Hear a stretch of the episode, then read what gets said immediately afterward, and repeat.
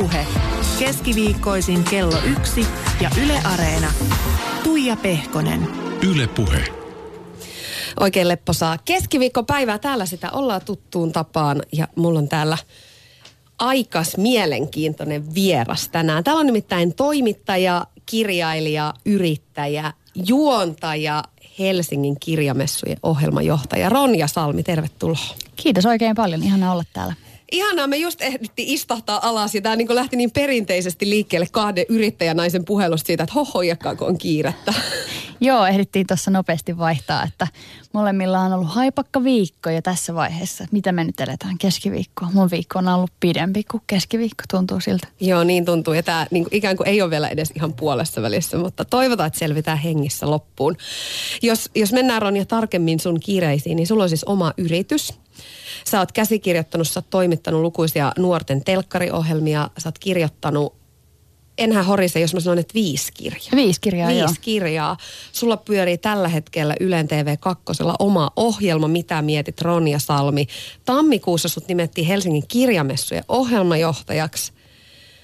Oh, se, tulee melkein sellainen olo, että huimaa. Missä vaiheessa sä jotenkin tajusit, että sä oot menestynyt aika monellakin saralla?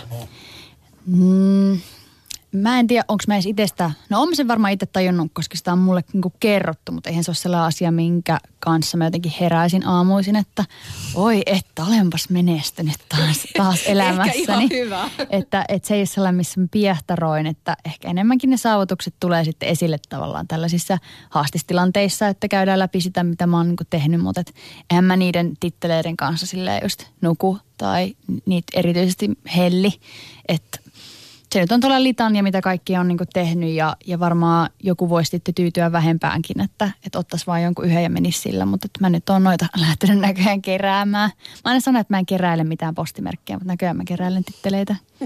Ja erilaisia töitä ympärillä myöskin. Työn kerääjä. No siis sua ei selvästikään niin kuin itseäsi huimaa sun tahti tai sun tekemiset, mutta mut entäs ihmiset sun ympärillä? Niin, tahtihan on välillä tosi kova ja Ja mä valehtelisin, jos mä sanoisin, että, että aina on tosi helppoa tai aina olisi, olisi jotenkin hirveästi aikaa kaikille asioille. Sori, yskin täällä.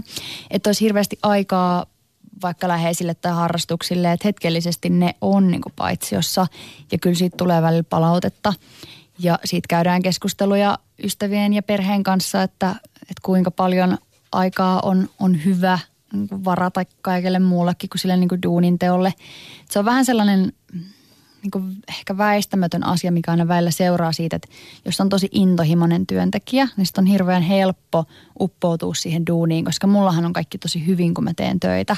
Mä, mä viihdyn siinä tekemisen niin kuin riemussa ja mä oon yksin viihtyvä ihminen, niin silloin niin kuin vaikka se työntekeminen mun kohdalla esimerkiksi kirjoittaminen hyvin usein on tosi mielekästä. Eihän mulla ole paha olla silloin, kun mä kirjoitan päinvastoin. Ja se on myös yksi näistä hommaa se kirjoittaminen. Siinä Kyllä. ei voi olla hirveästi ihmisiä ja hälinää ympärillä. Ei, ei tosiaan, että se ainakin omalla kohdallani sujuu parhaiten silloin, kun on ihan yksikseen. Ja sitten taas toisaalta mä oon aika mm, tunnollinen ihminen ja pyrin tekemään asiat kunnolla, niin sen myötä sitä aina välillä ehkä tekee vähän ekstraa tai huolehtii siitä tai yrittää huolehtia siitä, että asiat menisivät sitten kunnolla, mikä sitten taas osaltaan voi lisätä työtaakkaa. Että jos mä näen jossain jonkun asian, minkä voisi korjata, mutta se ei suoraan mulle kuulu, niin kyllä mä aika usein sen silti niin kuin otan hoitaakseni tai ehdotan siihen jotain. Että ikään kuin molemmista suunnista tulee sitä, sitä työmäärää ja sitten ihmisellä on rajatusti aikaa, niin totta kai se on aina pois sit jostain. Mutta ei se nyt mikään krooninen ongelma sillä tavalla ole, että mun kaikki ystävät koko ajan vaan voivottelis mulle, että kun ei sua ikinä missään näy. Että mun ystävyyssuhteetkin on vähän sellaisia, että ne ehkä perustuu enemmän sellaisille erikseen sovituille tapaamiselle ja sitten viestittelylle, eikä niinkään päivittäiselle hengaukselle. Että sekin on tosi tyyppi niin kuin kysymys, että haluaako koko ajan vaikka hengata jonkun kanssa ja olla ihmisten ympäröimänä.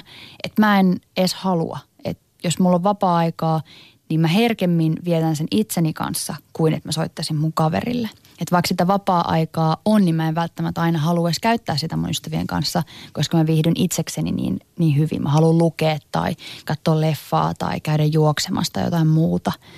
Mutta sitten ne ystävyyssuhteet, jotka mun kohdalla kukoistaa, on ehkä sellaisia, että ne kestää sitä, että ei nähdä edes joka kuukausi. Mutta sitten kun nähdään, niin sitten on ihan hirveän kivaa.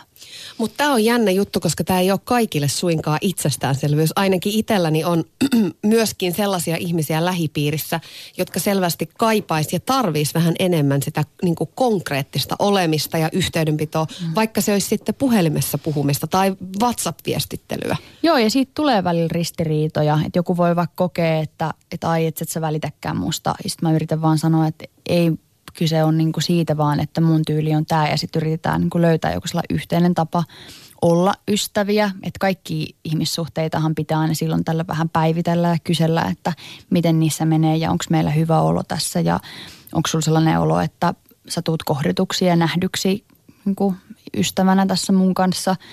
Mutta ehkä sellaiset mun kaikista hedelmällisimmät ystävyyssuhteet on sitten sellaisia ihmisten kanssa, jotka on hyvin samanlaisia kuin minä niin kuin tässä suhteessa, että sietävät sitä tai nauttivat siitä, että ei nähdä koko aikaa.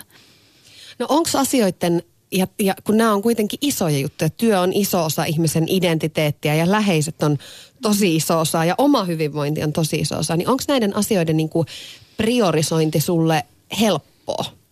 Tai, tai minkälaisissa hetkissä sä sit, sit kaipaat niitä ihmisiä ympärillesi? Ei se ole välttämättä helppoa. Et mä arvostan siis niinku työn tekemistä. Et se on mulle ihan niinku arvo sinällään, että tehdään töitä ja mä pidän siitä työn tekemisestä valtavasti. Et jos mä en siitä pitäisi, niin mun elämä olisi varmaan hirveän toisenlaista. Et se, että mä oon tietoisesti valinnut vaikka kaikki ne hommat, mitä mulla on, niin, niin se on juuri sitä omaa valintaa. Että mä oon muokannut mun elämästä sellaisen, mitä mä haluan, että se on.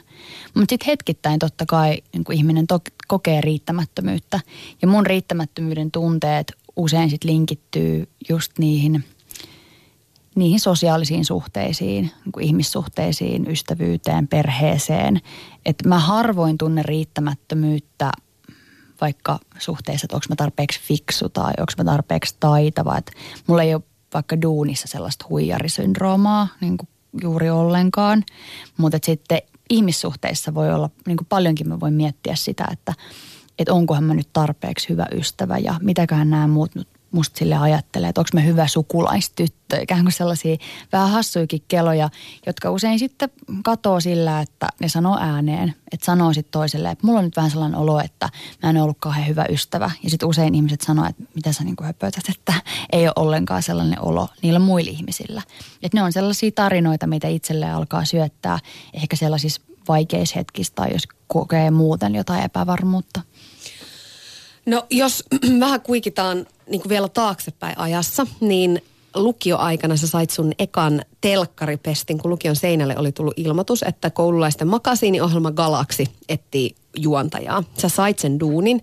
Ja jos sä mietit ikään kuin nyt jälkikäteen, sen jälkeen oot tietysti saanut hyvin paljon muitakin duuneja, niin jos sä mietit silleen jälkikäteen, että et oliko se sulle semmoinen niin kuin merkittävä käännekohta matkalla siihen hetkeen, missä sä oot nyt ja mihin sä oot menossa?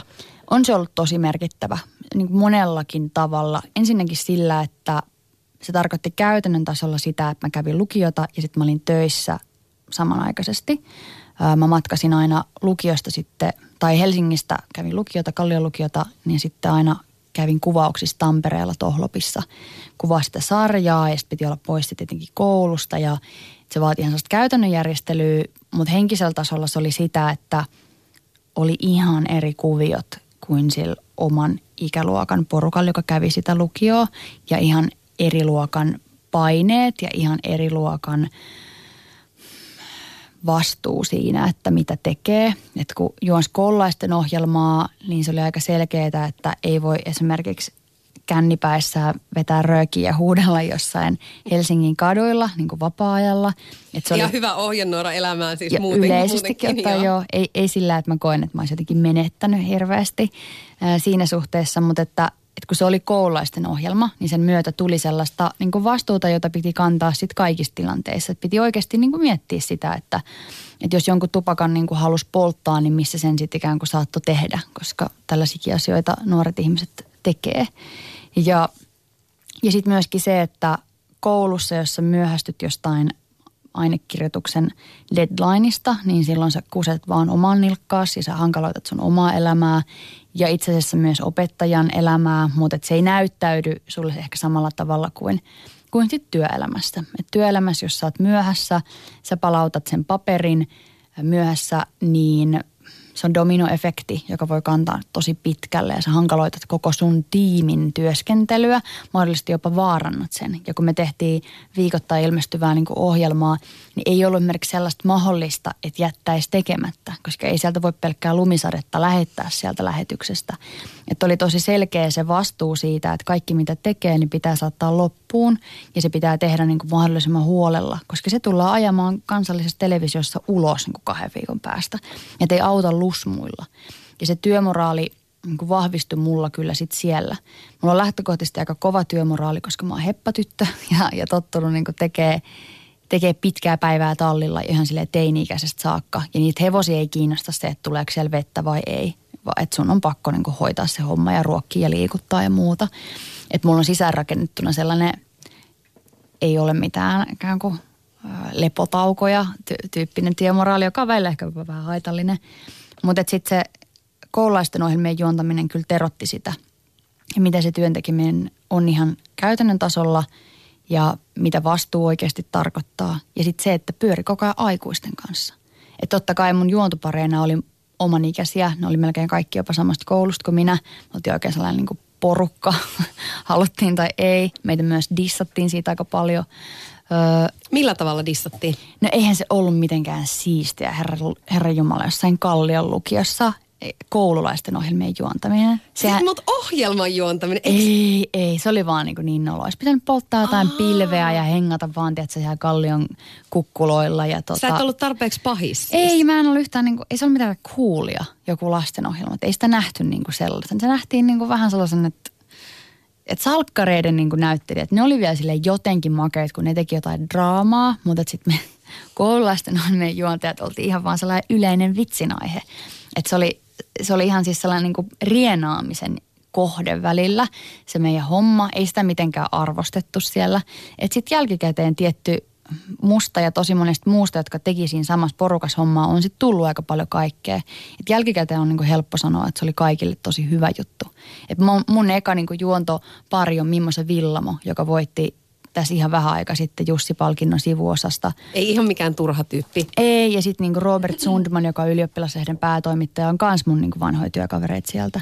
Et kyllä niistä lasten olemista aika niinku pitkällekin pötkittiin. Alex Antonin kanssa juonsin, joka on niinku tosi hyvä näyttelijä ja teatterikoulussa tällä hetkellä, teatterikorkeassa. Et aika monesta tuli vaikka mitä. Vommaseppälä on niinku Yle X:llä juontamassa. Et meillä oli sellainen posse siellä, josta nyt sitten myöhemmin voidaan sanoa, että vähän sellainen Mickey Mouse Club niin joo, joo. Suomessa. Mutta tämä on hauskaa, koska silloin niinku teini-iässä ja, ja niinku nuoruudessa muutenkin, niin monesti silloin sellaiset ikään kuin vähän ei niin coolit asiat, niin ne sitten niinku jälkeenpäin näyttäytyy itse asiassa aika hyvinä ja siisteinä juttuina. Sitä ei vaan siinä hetkessä vältsyy tajua. Joo, just näin. Mutta se opetti myös sit sitä niinku aikuisten maailmaa aika paljon, koska sitten vaikka ne juontokaverit oli oman ikäisiä, niin muut ihmiset oli tietenkin vähän vanhempaa porukkaa. Niin sellaista jotenkin ylimääräistä perseilyä ei hirveästi siedetty. Ja sitä piti siellä niin kuin karsia ja piti keskittyä ja oltiin to- töissä ja ihan niin kuin oikeasti, että tämä maksaa rahaa, että me ollaan täällä ja muuta. Et ehkä se oli sellainen kypsyttävä kokemus aika monelle. Tuossa kun sä mainitsit näistä niin kuin heppatyttöasioista, niin, niin sitten mihän siellä tuli tämmöinen Yleen Ystäväni Hevonen blogi mm. ja sitten tämä yhteisöllinen Ystäväni Hevonen kirja. Mm. Niin e, eikö se ole niin, että siis tämä hevosmaailma on sulle edelleenkin, se on tosi tärkeä ja se on sulle tietyllä tapaa henkireikä? Joo, on se kyllä. Mulla on edelleen hevonen ja sen kanssa harrastan, paitsi nyt kun on murtanut jalkani, niin joo, en harrasta. Joo, sä tulit keppien kanssa haastatteluun. Joo, siis. Kyllä. Niin tota... Mm, niin nyt en just tällä hetkellä harrasta, mutta elämässä yleensä kyllä. Ja se on mulle tosi tärkeä sen takia, että no mä oon tehnyt sitä niin kauan kuin muistan, että hevoset on ollut aina mulle intohimon kohde.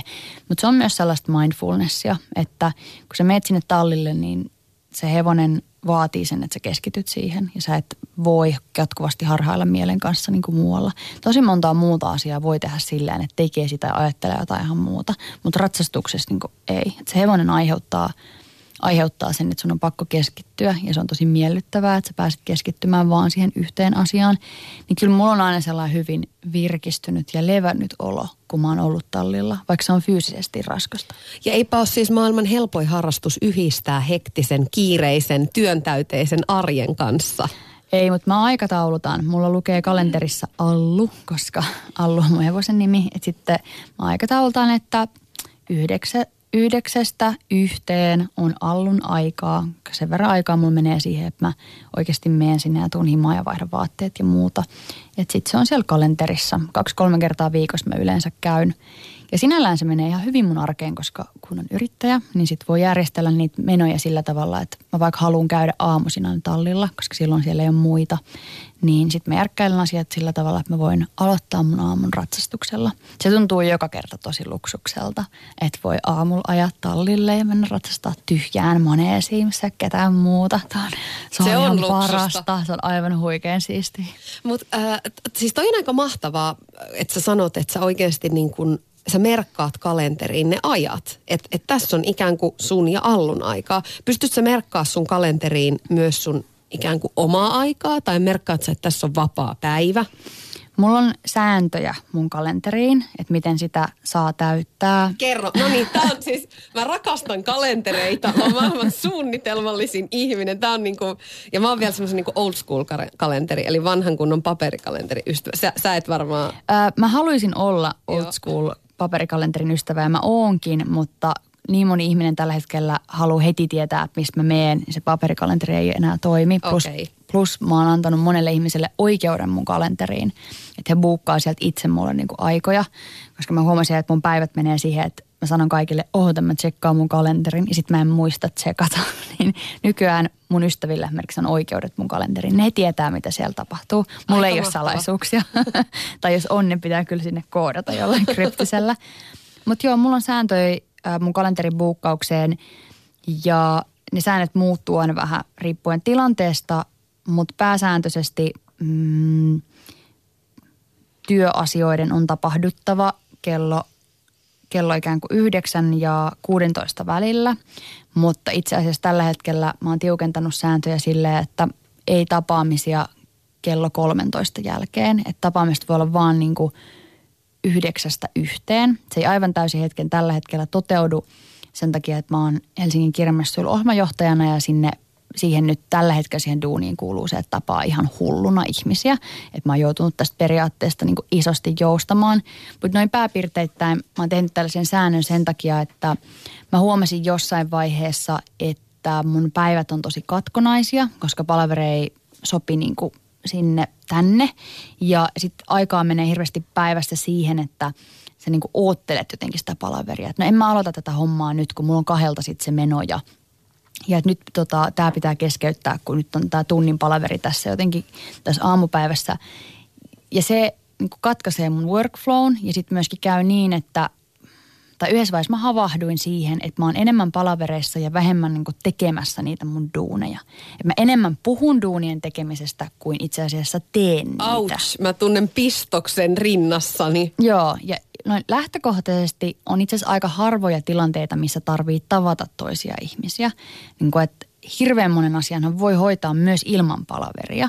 Ja sitten jos oikeasti on pakko tavata, niin se pitää suunnitella hyvin ja pitää olla joku agenda, että mitä sillä palaverilla oikeasti halutaan. Et ihan vaan silleen, että olisi kiva nähdä, ei ole vielä aina mun mielestä niin kuin paras syy tavata.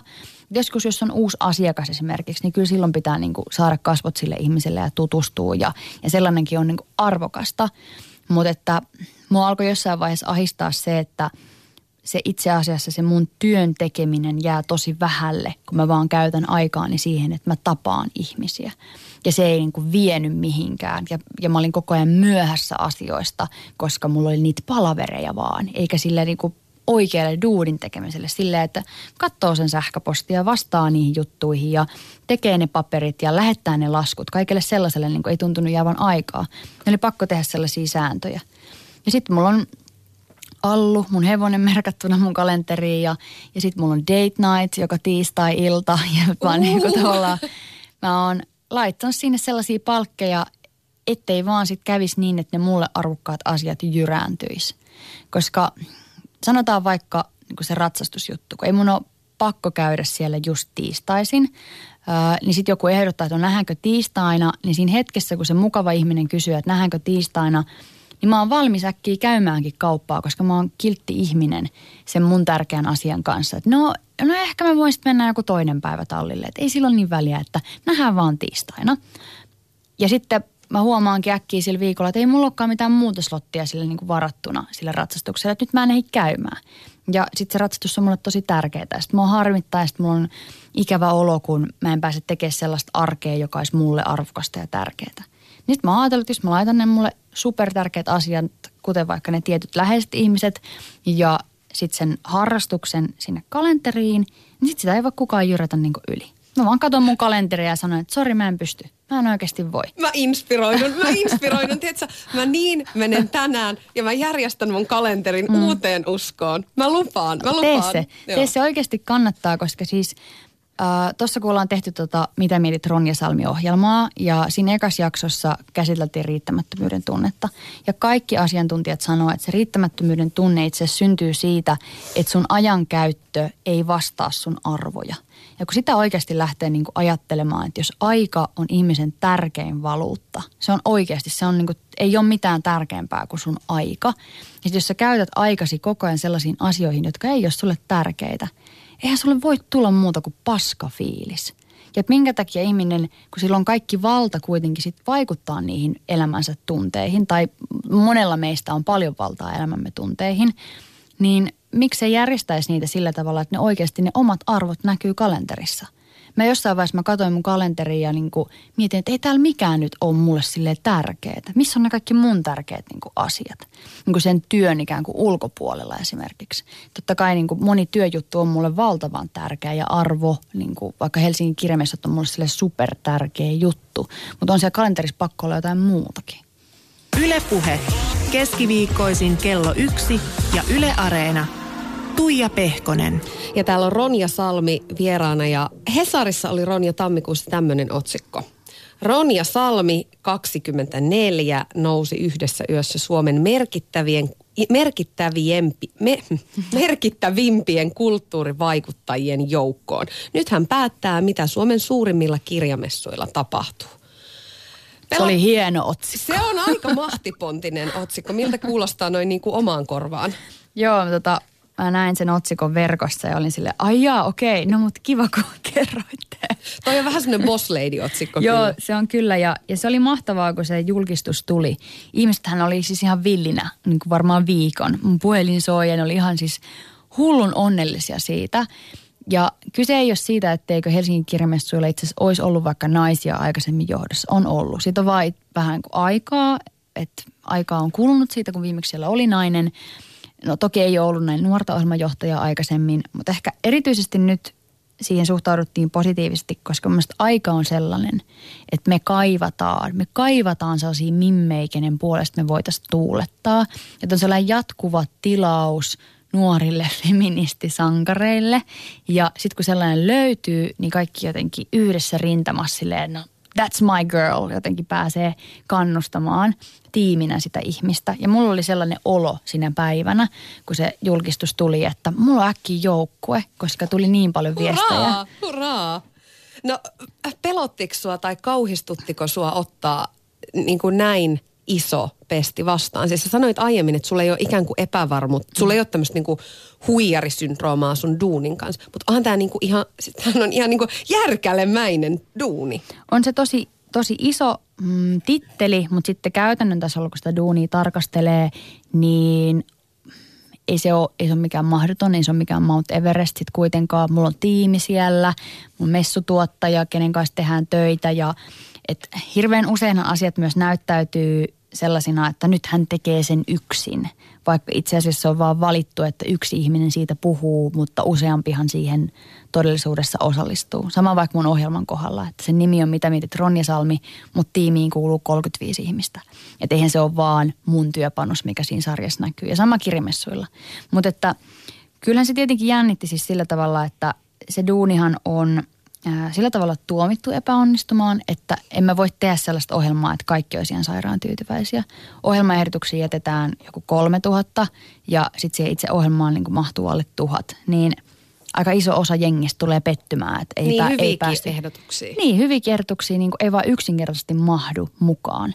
Niin tietenkin ihmiset tulee olemaan pettyneitä ja vihaisia ja, ja, ja muuta, mutta että se on myös osa sitä, että kun tekee jotain isoa vastuullista hommaa, niin sen mukana tulee silleen tietty määrä sit negatiivista palautetta ja kritiikkiä, että se kuuluu siihen duunin kuvaan ja sitä ei vaan pidä sit ottaa henkilökohtaisena, vaan ymmärtää, että se on osa tätä duunia, että kun tekee tarpeeksi isoja asioita, niin sit myös se niinku suhteessa se kriittisten äänien määrä nousee. Onko sen sietäminen sulla helppo?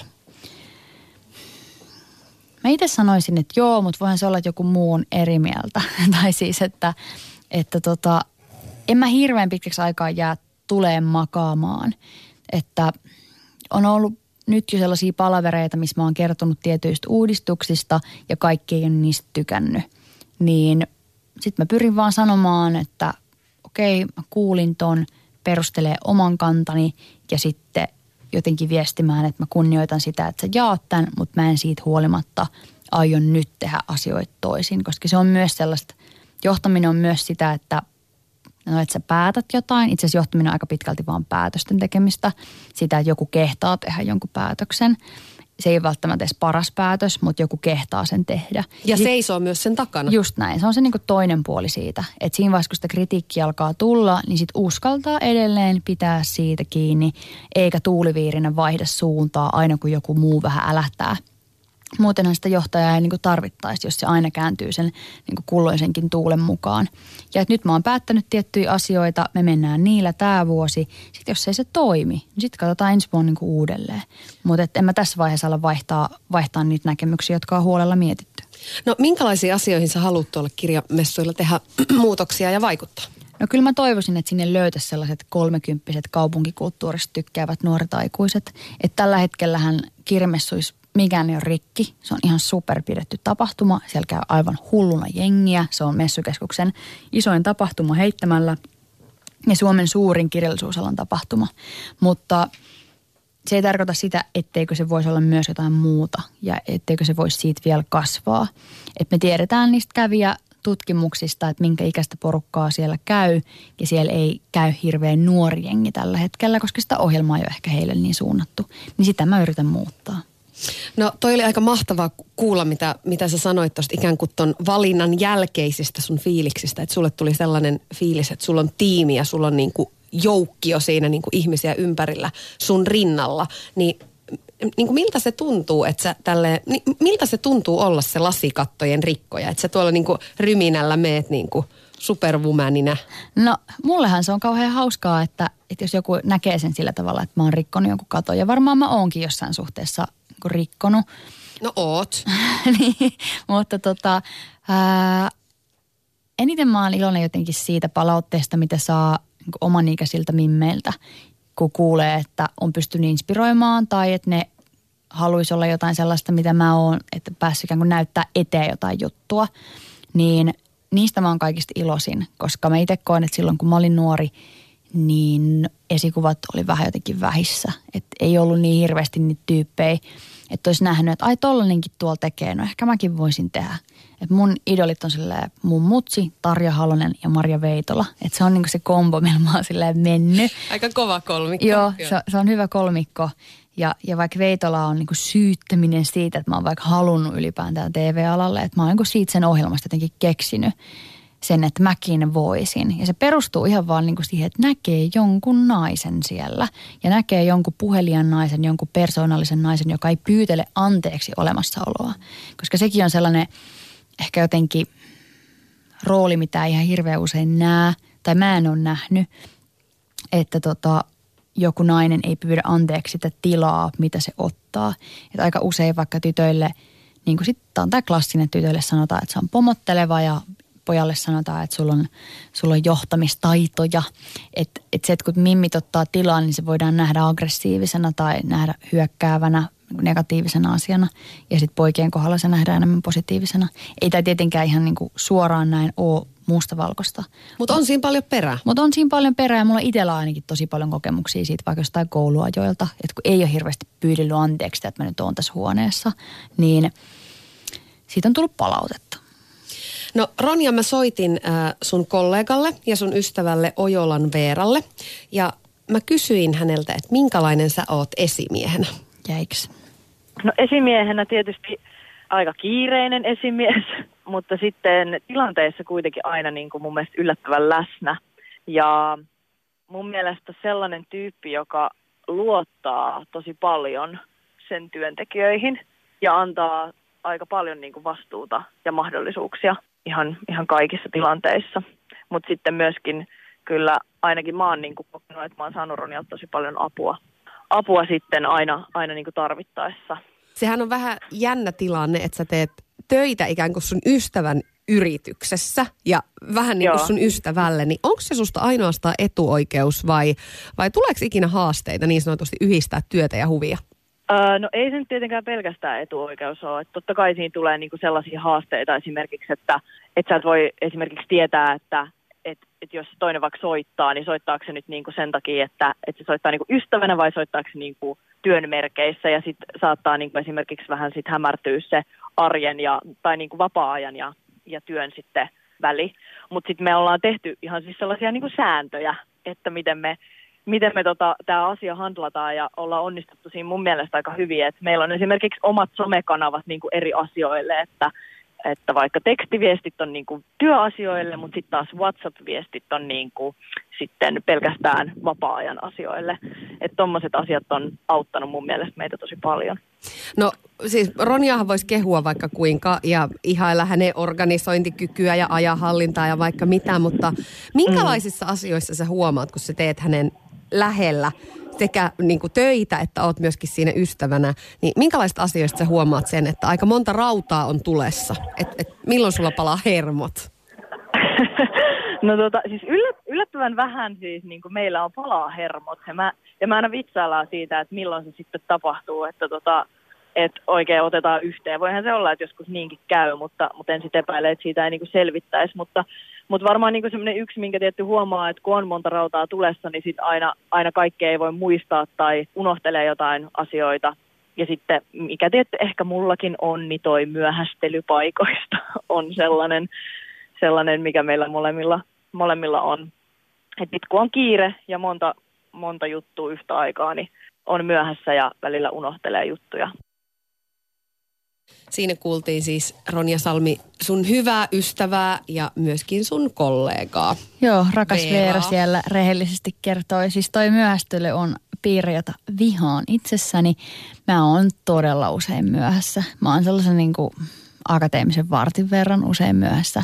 Ja se on noloa ja se on häpeällistä ja se tapahtuu aivan liian usein. Mutta tiedätkö, jos mä jotenkin haluaisin antaa silleen synninpäästön ehkä osittain sen takia, että itse koen tätä samaa tuskaa ajankäytöstä, mutta jos toi on ikään kuin se pahe, mm. niin ei se nyt ole ihan ehkä maailmanloppu. Ja sit mä oon kuullut, että optimistiset ihmiset myöhästelevät. Ja mun ää, eräs, eräs läheiseni sanookin usein, että tota, sä oot Ronja optimistisen ajankäyttäjä, jonka olen tavannut. Koska ikään kuin mä, mä just kuvittelen, että mä, kyllä mä pääsen sängystä ylös niin kuin, ja meikattun, laitettun ovesta ulos aam, aamiaisen syönenä kaksikymmentä minuutissa. Siis tietenkin. Ja se ei todellakaan mene niin. Niin se kuulostaa mahdolliselta, mutta ei se sitä mm. käytännössä Ei se ole. käytännössä ole, ei mitenkään. No minkälaisten, siis Veera tosiaan tekee myöskin töitä sun yrityksessä, niin äh, minkälaisten ihmisten kanssa sä haluat tehdä töitä? Minkälaisia ihmisiä sä keräät ympärillesi? Niin kuin tuossa Veera äh, kertokin, että mä aika paljon annan vastuuta ja, ja tilaa mm, osittain sen takia, että välillä on ihan pakko ja sitten taas toisaalta sen takia, että mä uskon, että se on aina tapa, mitä ihmiset oikeasti oppii ja oppii tekemään itse, että mä... Mä en voi olla jatkuvasti vahtimassa ja katsomassa ja huolehtimassa, että se ei ole sellainen niin kuin vanhempi lapsityyppinen suhde, vaan että ihmisten pitää oppia niin kuin itsenäisiksi siinä työn tekemisessä. Niin kyllä niitä itsenäisiä tekijöitä mä sit hirveästi arvostan. Että sellainen tyyppi, jonka perään pitää koko ajan soitella ja huudella ja että hei, missä sä meet ja ootko sä tehnyt, niin ei kyllä varmaan mun firmassa ihan kauhean pitkää selviäisi. Että kyllä pitää olla sellainen tyyppi, joka pystyy kantamaan niistä omista jutuista niin kuin vastuuta. Niin sellainen, sellainen on varmaan ihminen, kenen kanssa mä haluan tehdä töitä. Ja yleisesti ottaen ne ihmiset, ketä mä niin kuin sitten duuni, duunipuolella kerään ympärilleni, niin niissä yhteistä on varmasti sitten sellainen yleinen uteliaisuus maailmaan, kiinnostus asioihin, sellainen toimittajamainen luonne ja sitten kiinnostus kirjoittamiseen muotona, niin se on, se on aika tyypillistä kaikille, jotka on tuossa niin kuin jotenkin lähipiirissä. Ja sitten sellainen ehkä perus positiivinen kautta saadaan tämä homma hoidettua asenne, että negatiivisuutta mä huonosti kestän. Yle Puhe. Keskiviikkoisin kello yksi ja Yle Areena. Tuija Pehkonen. Ronja Salmi täällä vieraana. Ja Ronja, sä oot sanonut, että sä oot käynyt läpi sellaisia vaiheita, jolloin susta on tuntunut, että ei, ei meinaa enää jaksaa. Että joku olisi voinut sanoa, että sä oot käynyt läpi burnoutin. Niin mä jäin niinku miettimään sitä, että se kuulostaa tosi hurjalta. Mit, mitä toi niinku oikeastaan tarkoittaa? Niin, mä en sitten tiedä, onko mä käynyt läpi burnouttia vai ei, mutta kyllä oli sellainen ehkä tuossa tota, mm, neljä, viisi vuotta sitten, niin kuin jo silleen aika nuorella iällä, kun mä olin sieltä lukiosta jotenkin päässyt ja sitten ehkä niin kuin tajus sen, että, että on oikeasti aika omillaan. Ja ehkä siitä, se, se varmaan liittyy myös sellaiseen niin kuin kasvamiseen ja kipuiluun niin kuin siinä, että oli tosi niin yksinäinen olo niiden työhommien kanssa, niin se, se liittyy jotenkin, tai yksinäinen olo ehkä elämässä ylipäätään, niin sellainen ikään kuin sen vaiheen mä voisin sanoa, että siinä oli jotain aika burnout-piirteitä, että ei oikein niin kuin mikään ei niin kuin lähde liikkeelle ja on tosi sellainen pessimistinen olo kaikkeen, että burnoutinhan sellainen tai työuupumuksen niin kuin iso merkki on se, että motivaatio katoo tai että ei enää näe niin kuin sitä työtä mielekä- mielekkääksi ja alkaa epäillä myöskin merkiksi omia kykyjä. Että jos on jatkuvasti sellainen olo, että mä oon ihan paska tässä ja mä en kyllä varmaan osaa ja en mä tästä niin kuin selviä, niin siinä voi olla kyse sit siitä, että onkin oikeasti tosi uupunut, että mieli muuttuu sellaiseksi pessimistiseksi, kun, kun ollaan uupumuksen äärellä. Ja siinä vaiheessa elämää just ehkä neljä viisi vuotta sitten mä olin tehnyt tosi tiukan duunivuoden, ikään kuin rikkonut jotenkin omien kohta ennätyksiä siinä, että mitä kaikkea voi tehdä. Ja sitten mä olin jotenkin ajatellut, että nyt mä lähden sitten lomalle, mä lähdin Sri Lankaan surffaamaan yksin. Ja ajattelin, että se on nyt sitten sellainen paikka, missä jotenkin mä pääsen nauttimaan ja vaan niin kuin kelluu siinä, että mitä kaikkea mä oon tehnyt. Ja jotenkin hekumoin etukäteen sillä, että mä sitten pääsen sinne ja muuta. Sitten mä istun siellä niin kuin valtameren äärellä ja tuijottelen merta ja tajun, että täällä ei ole kukaan nyt mua niin kuin taputtamassa selkään. Että se, että mä olin tehnyt sen kaiken, niin sit se ei siellä ikään kuin rannalla niin kuin ollutkaan mitään. Se ei niin kuin merkannut mitään. Se, että oli hirveästi painanut ja puskenut ja yrittänyt ja vääntänyt, niin ei ollut kukaan antaa mitään palkintoa, ei ollut mitään seremoniaa, ei tavallaan, ei ketään kiittämässä eikä ketään oikein kiinnostanutkaan. Että ei se... Se ei niin kuin merkannutkaan sitten kenellekään mitään. Mä en tavallaan saanut sillä määr, työmäärällä mitään ikään kuin rakkautta, mitä mä olin ehkä jotenkin ajatellut, että mä voisin niin kuin saada. Ja, ja siitä ehkä sitten on lähtenyt sellainen niin kuin isompi kela sitten myöhemmin liikkeelle, että mitkä asiat on niin kuin elämässä tärkeitä. Ja, ja se tilanne on tietenkin hyvin toisenlainen niin kuin nykyään. Miten sä sait ne solmut auki? No itse asiassa mä rakastuin silloin, se auttaa hirveästi. Se auttaa kyllä kaikkea, se, se auttaa jotenkin sitä, koska sitten seinä niin kuin jotenkin oppii, että sitä riittää ihan niin kuin ihmisenä. Että mulla se auttoi niin kuin silloin, mutta mä veikkaan näin jälkeen ajateltuna, että se, että mä rakastuin, oli mahdollista myöskin sen takia, että mä olin niin fucking poikki ja mä olin niin jotenkin auki. Koska sitten kun se tyyppi ikään kuin käveli siihen mun elämään, niin mulla ei ollut mitään voimavaroja niin kuin vastustaa sitä tunnetta. Että se vaan niin kuin tuli mun yli se tunne, tunne. ja mä olin, niin kuin, mä olin menetetty ja se oli varmaan oikeasti osittain mahdollista sen takia, että kaikki suojukset oli niin alhaalla, oli tavallaan niin läsnä sen kanssa, että, että jotenkin mä en niin kuin maha maha jotenkin tunteilleni mitään. Mä en maha mitään sille mun niin kuin negatiivisuudelle tai sille mulle riitt, mun riittämättömyyden tunteelle. Että mä joudun vaan olemaan tässä ja sitten sieltä tulikin sellainen positiivinen niin kuin tunne tilalle. Ei se kauan kauan kestänyt se homma, mutta, mutta se oli hirveän niin kuin opettavainen kokemus siinä, siinä hetkessä. Ja, ja mä koen, että se jollain tavalla se megapositiivinen tunne pelasti mut ehkä sitten joltain sellaiselta alholta, koska ymmärsi niinku sen, että se tunne on itse asiassa mussa ja se on mun reservissä se tunne. Kun hetken aikaa siinä luuli, kun rakastui, että se on siellä toisella ihmisellä se tunne. Että mä jotenkin, että se pitää hallussaan mun rakastumisen tunnetta. Ja mä saan osani siitä vain, jos mä oon sen tyypin kanssa. Toihan on tietyllä tapaa toi ajatus aika lähellä jo riippuvuuttakin. Kyllä. Tai ainakin sellaista niin kuin vahvaa tarvitsevuutta. Joo, ja se onkin tota, sellainen, mitä usein rakastumisessa kuvataan, että, se, että sä voit jäädä sellaiseen dopamiinikoukkuun, että se ihminen, sä jotenkin näet, että se ihminen on ainut, joka voi antaa sulle sitä. Mutta itse asiassa niitä rakkaushormoneja voi saada tosi monesta muustakin paikasta, ja ne hormonithan on mussa sisällä, että se tunne on minussa, eikä ikään kuin sen toisen ihmisen jossain räpylässä. Ja tota, sitten kun mä sen ymmärsin, että se tunne on mulla, niin sitten se ei haitannutkaan ikään kuin niin paljon, että sitten just se suhde ei mihinkään ikin mennyt. Tai sitten ei edes mitään suhdetta tavallaan tullutkaan. Koska sitten ajattelin, että no hei, mulla on tällainen positiivinen tunne, mä voin olla tämän tunteen kanssa ja löytää sitten niitä fiiliksiä jostain muualta mun elämässä. Joo, ja sitten musta se on aika silleen jotenkin armollinen ajatus, että ei jokaisen ihmissuhteen välttämättä ole tarkoitettu kestävän koko elämän. Että et et ehkä tämän henkilön tarkoitus oli nostaa sut tosta alhonkuopasta. Joo, ehdottomasti, ja, ja mä uskon siihen, että tosi lyhyetkin kohtaamiset voi olla hirveän merkityksellisiä. Että ei ainut tapa vaikka mitata jotain ihmissuhdetta ole se kesto tai se pituus sillä suhteella. Onko sulle nykyään omien rajojen tunnistaminen, onko se helpompaa ja ikään kuin niiden rajojen asettaminen, että missä ne menee? On, ehdottomasti helpompaa. Se on osa ammattitaitoa ja itsensä tuntemista, että alkaa ymmärtää sen, että mitkä on mulle niitä merkkejä. Että mä tiedän vaikka siitä, että jos mulla on sellainen kiihtynyt olo, se on, se on vaikea kuvailla, mutta vähän sellainen fiilis, että sydän hakkaa vähän turhaan lujaa ja pikkasen hikoiluttaa, niin sitten on ollut liian kiire viikko ihan selkeästi. Tai jos havahtuu siihen, että ai kappas, mä en ole ehtinyt tänään syömään tai mä en ole muistanut syödä tänään. Se on usein se, että mä en muista syödä. No joo, päivä on ollut silloin pikkasen liian kiireinen. Että jos sun silleen basic ruumiin toiminnot ei käy sulla mielessä, niin sitten on varmaan vähän liian kova tahti.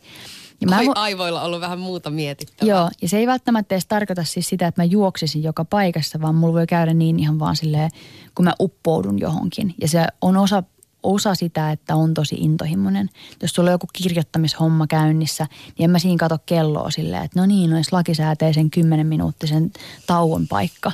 Vaan sitähän tekee just niin kauan, kun se homma vie. Miten sä pidät huolta sun jaksamisesta muuta kuin Alluhepan kanssa viettämällä välillä luksusaamuja? Ää, no sillä tavalla, että mä en aikatauluta viikonlopulle mitään tekemistä. Tai... Etkö sä teet töitä viikonloppuisin? No en nykyään kyllä tee. En tee. Oho, taas siis... mä nostan täällä hattua studiossa kuvitteellisesti. Ei, ei se tietenkään aina toteudu. Siis niin kuin, että öö, olisi ihanaa sanoa, että mä en ikinä tee viikonloppuisin töitä. Kyllä mä joskus teen ja joskus voin tehdä koko viikonlopunkin, mutta se on sellainen tapa, mistä mä koko ajan yritän päästä pois. Ja mä yritän olla armollinen itselleni siinä, että mä en halua tehdä iltaisin duunia, mä en halua herätä kuudelta aamulla tekemään duunia, mä en halua tehdä viikonloppuisin duunia. Joskus mä joudun. Mä joudun niistä periaatteista luistaa, mutta mä koko ajan työskentelen kohti sellaista elämää, jossa niin ei enää kävisi, koska se ei ole terveellistä, se ei ole hyväksi mulle ja mä en parane sillä niin kuin parane ihmisenä sillä, että mä teen duunia viikonloppuisin. Et siinä on ihan niin kuin syynsä, että sitä on joskus taisteltu, että ihmisillä olisi viikonloppu. Ja sitten mä oon myös huomannut sen, että se, että mä oon viikonloppu vapaalla, en tee mitään, mitä olisi etukäteen suunniteltu. Mä oon kauhean levännyt sit maanantaina ja aikaansaava. Että kyllä se, se, että ihminen palautuu, se on ihan yhtä tärkeää kuin se, että se tekee. Urheilusuorituksessa niin ihan sama juttu. Että eihän kukaan vedä sataisen sprinttiin ja sitten sen jälkeen niin me istuu johonkin penkille vaan. Vaan sitten ne venyttelee siinä ja hieroo ja kävelee ja hölkkää ja hoitaa ne maitohaput sieltä niin veksi. Se on ihan kaikessa muussakin niin duunin teossa, että sun on pakko pystyy palautumaan. Mä oon niin kateellinen sulle, että sä oot kaksikymmentäviisi ja sä niinku tajut jo noi asiat. Mä, mä oon kohta kolmekymmentäkolme ja mä vasta niinku yritän opetella. Älä oo kateellinen, kun ihan vaan lähettään samaan völjyyn ja me voidaan katsoa yhdessä tehdä tätä. Ei oo mitään syytä, koska siis niinku mäkin on, mä oon ihan keskeneräinen tässä vielä. Mä oon keskeneräinen ihminen ja keskeneräinen feministi ja keskeneräinen yrittäjä ja keskeneräinen esimies, mutta mulla on suunta. Ja mä vaan pikkuhiljaa niin kuin siirryn sitä kohti. Ja mä toivon, että ehkä viiden vuoden päästä mä voin sanoa, että nyt on tietysti sellainen tilanne, että arki on kyllä aivan balanssissa. Että välillä se on mulla hyvin balanssissa ja välillä vähän huonommin ja sitten niin kuin siivoillaan sen mukaan niitä jälkiä. No mulla on ensimmäinen baby step se, että mä rupean laittaa sen kalenterin nyt sitten kuntoon. Joo, oikeasti siis kalenterin pimppaus on siis parasta, mitä ihminen voi itselleen tehdä. Ja just se, että onko sun kalenterissa sulle tärkeät asiat? Todella simppeli kysymys ja sitä kun lähtee tarkastelemaan, niin elämänlaatu paranee ihan sikana. Sitten ei tarvitse stressaa sitä, että olenko mä nyt tarpeeksi niin kuin tehnyt tätä ja tota, kun voit ihan kalenterista katsoa, että olen tehnyt, kyllä. No äh, sä oot nyt parin otteeseen, Ronja, maininnut tämän feminismiasian ja, ja tämähän on sellainen, mikä jotenkin, tämä koko sana on saanut niin kuin meidän yhteiskunnassa. Se, se on niin kuin... Kukaan ei oikein tunnu enää tietävät, että mitä se tarkoittaa tai mitä sillä kukin nyt sitten omasta näkökulmastaan tarkoittaa ja onko se nyt niin kuin hyvästä vai pahasta. Ja heti kun sanoo feminismi, niin tuolla on niin kuin joukkio, jolla nousee karvat pystyyn, vaikka kyse loppupeleissä pitäisi ainakin olla kuitenkin tasa-arvon ajamisesta. Niin, äh, mit, mitä tämä feminismi ja fe, feministinä oleminen sulle tarkoittaa? No, mulle se tarkoittaa käytännössä katsoen ehkä kahta asiaa. Ensinnäkin sitä, että mä yritän parhaani mukaan ottaa huomioon sen, että ihmiset on hirveän erilaisia ja, ja yritän olla olettamatta heidän vaikka värinsä tai sukupuolensa tai seksuaalisen suuntautumisen perusteella niin kuin yhtään mitään. Että en, en oleta ihmisistä tai pyrin olemaan olettamatta. Ja sitten taas toisaalta se tarkoittaa sitä, että mä olen hyvin tietoinen siitä, että ö, esimerkiksi tietynlaiset ihmiset ei ole edustettuna vaikka politiikasta tai yhteiskunnan päättävissä elimissä. Että se on samanaikaisesti sitä, että henkilökohtaisesti yrittää häivyttää kaikkia oletuksia ja ennakkoluuloja ja sellaisia lähtö, lähtöajatuksia. Ja sitten taas toisaalta koko ajan tarkkailee sitä, että miten muut toimii niiden odotusten perusteella tai oletusten perusteella ja vahtii niiden tekemistä. Et esimerkiksi nyt, kun Yleisradiolle nimitettiin uusi toimitusjohtaja Merja Yläanttila eilen. Onnea siitä. Onnea Merjalle, jos olet siellä langoilla. Niin tota, mm, esimerkiksi siinä kohdassa feministinä ajattelin, että no ensimmäisenä ajattelin, että hei mahtavaa, uusi toimitusjohtaja, onpa jännää, että tulee Maikkarilta Yleen. Ja sitten kolmantena, että hei onpa siistiä, että se on median ammattilaisena, ammattilainen ja sitten nelosena, onpa ihanaa, että se on nainen. Että tavallaan että se feministi tulee niin kuin siinä vaiheessa sitten niin kuin peliin, koska Yleisradiossa on historiansa aikana ollut vain kerran aikaisemmin toimitusjohtajana nainen. Ikään kuin feministinä koen sen sitten tärkeänä, että tällaisellakin merkkipaikalla, yhteiskunnan isolla vaikuttamisen paikalla on sitten ollut nainen, koska on se aivan hullu ajatus, että me eletään maassa, jossa isoimman mediayhtiön Yleisradion johtajana on vain kerran aikaisemmin ollut nainen, neljäkymmentäluvulla toiminut nainen ja muuten aina menty miehillä, että ei se mistään niin kuin tasa-arvosta siinä suhteessa kerro. Mutta nyt tämä asia muuttuu. Asia muuttuu. Yle Puhe. Keskiviikkoisin kello yksi ja Yle Areena. Tuija Pehkonen. Ja Ronja Salmi vieraana ja Ronja mä tein toisenkin puhelun. Soitin Valenttinin Emilialle, joka on siis sun sarjan ohjaaja ja toinen käsikirjoittajista. Kyllä. Kysyin, että mikä sun kanssa työskennellessä on parasta ja mikä on pahinta? Parasta on ehkä se, meillä on Ronjan kanssa kymmenen vuotta suurin piirtein ikäeroa ja just tuossa itse asiassa juhlittiin viimeisen kuvauspäivän ja, ja koko sarjan loppumisen kunniaksi karunkkaa ja siellä juuri sanoin hänelle ja, ja koko kuvausryhmälle sitä, että Ronja on avannut jotenkin, musta tuntuu niin kuin mun silmiä ja ehkä mä voisin puhua koko työryhmän puolesta myöskin sellaisten aiheiden, tai tuonut meitä sellaisten aiheiden pariin, jotka on ehkä useasti vähän tabuja ja, ja tota, auttanut meitä kaikkiin niin kuin rohkeasti tutkailemaan ja sitten myös ihan rohkeasti puhumaan asioista, joista yleensä vaietaan.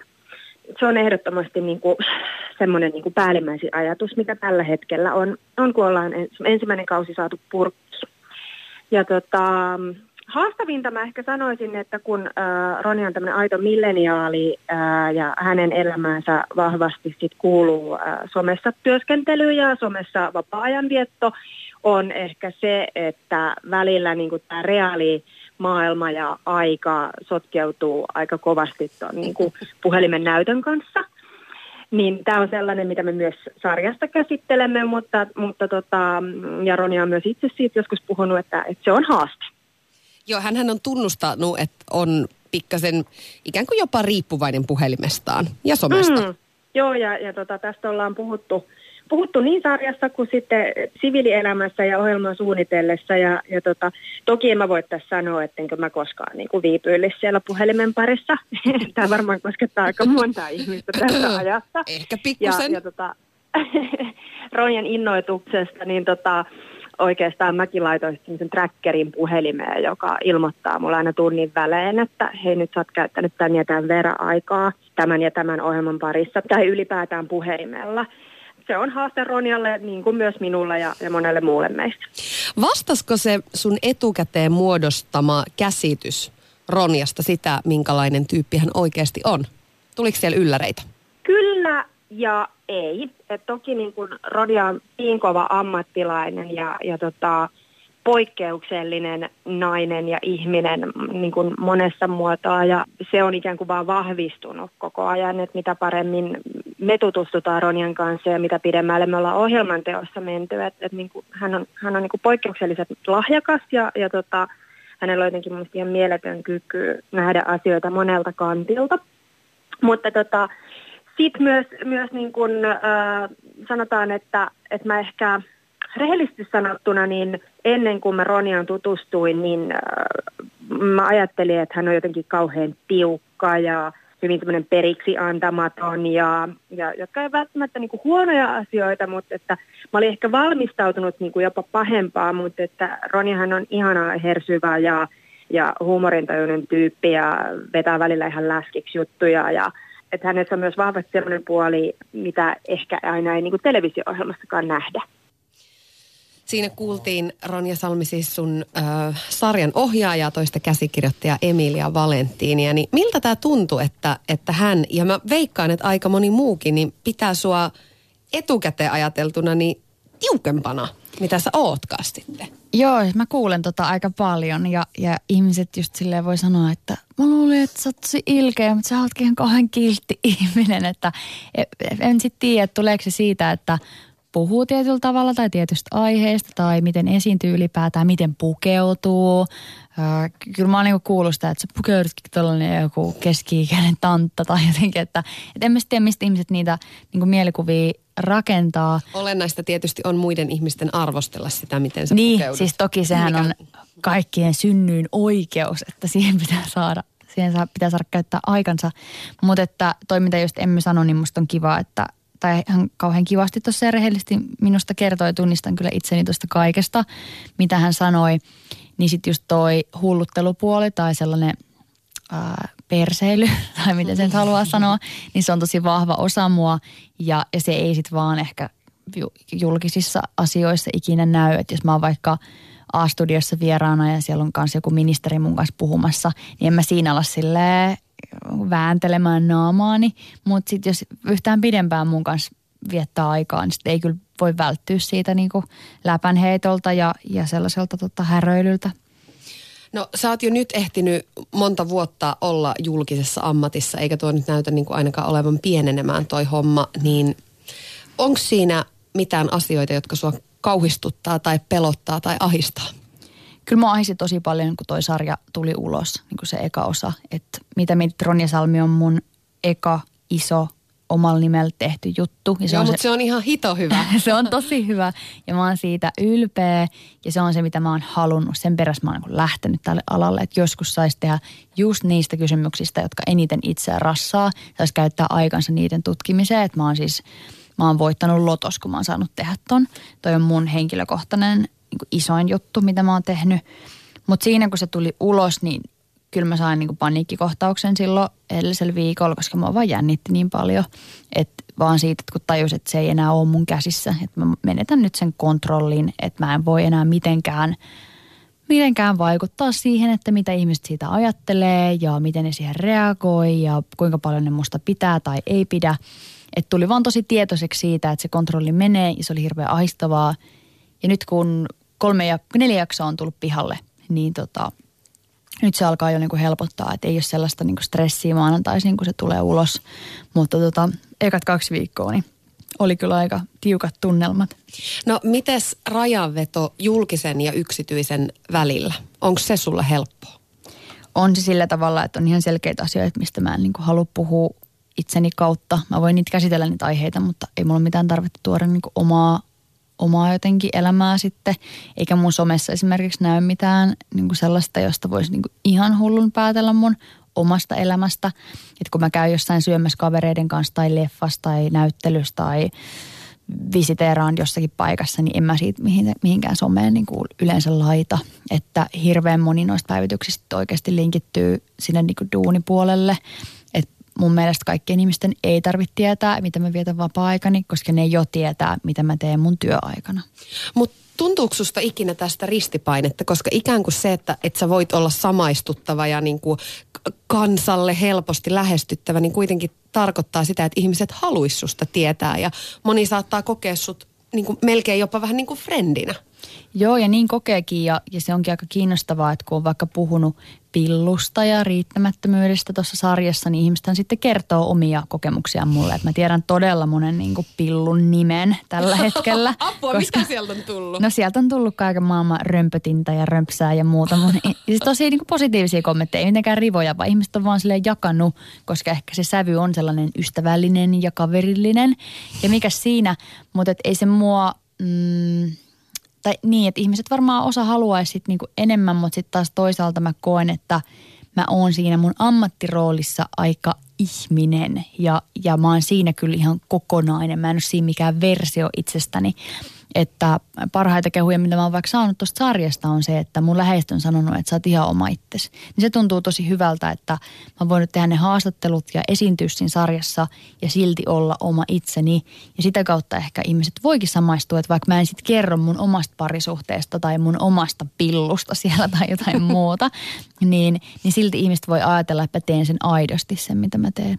No nyt kun sä katsot eteenpäin elämää, niin on, onko sulla, teet sä tämmöisiä niin kuin viisivuotis suunnitelmia, mistä moni puhuu, että sulla on niin kuin selkeät tavoitteet, mihin mennään, vai, vai pystyt sä ikään kuin ottamaan vastaan sen, mitä elämä tässä hetkessä tuo ja katsomaan niitä sivupolkuja? Kyllä tällä hetkellä mä oon todella tyytyväinen mun elämään. Että jos, jos mä saan niin tässä seuraavat pari vuotta jatkaa näitä hommia, mitä mä nyt teen, niin mä oon ihan supertyytyväinen. Että mulla ei just nyt ole tällaista sellaista isoa tarvetta, että pitäisi saada jotain uutta ja isoa, vaan että ihan näillä samoilla voidaan hetki mennä. Että ei ole sellaista jotenkin tarvetta kiipetä nyt heti jotain seuraavaa isompaa, isompaa vuorta. Ja mähän monet näistä asioista sitten kuitenkin vasta aloittanut. Että kirjamessujakin mä oon tehnyt vasta ihan pari hassua kuukautta ja ohjelmastakin vasta eka kausi niin kuin pihalla. Että paljon on vielä tätä samaa, samaa edessä.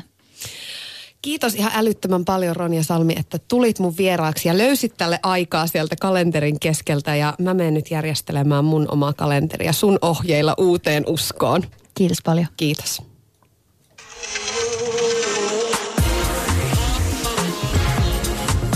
Yle Puhe. Keskiviikkoisin kello yksi ja Yle Areena. Tuija Pehkonen. Yle Puhe.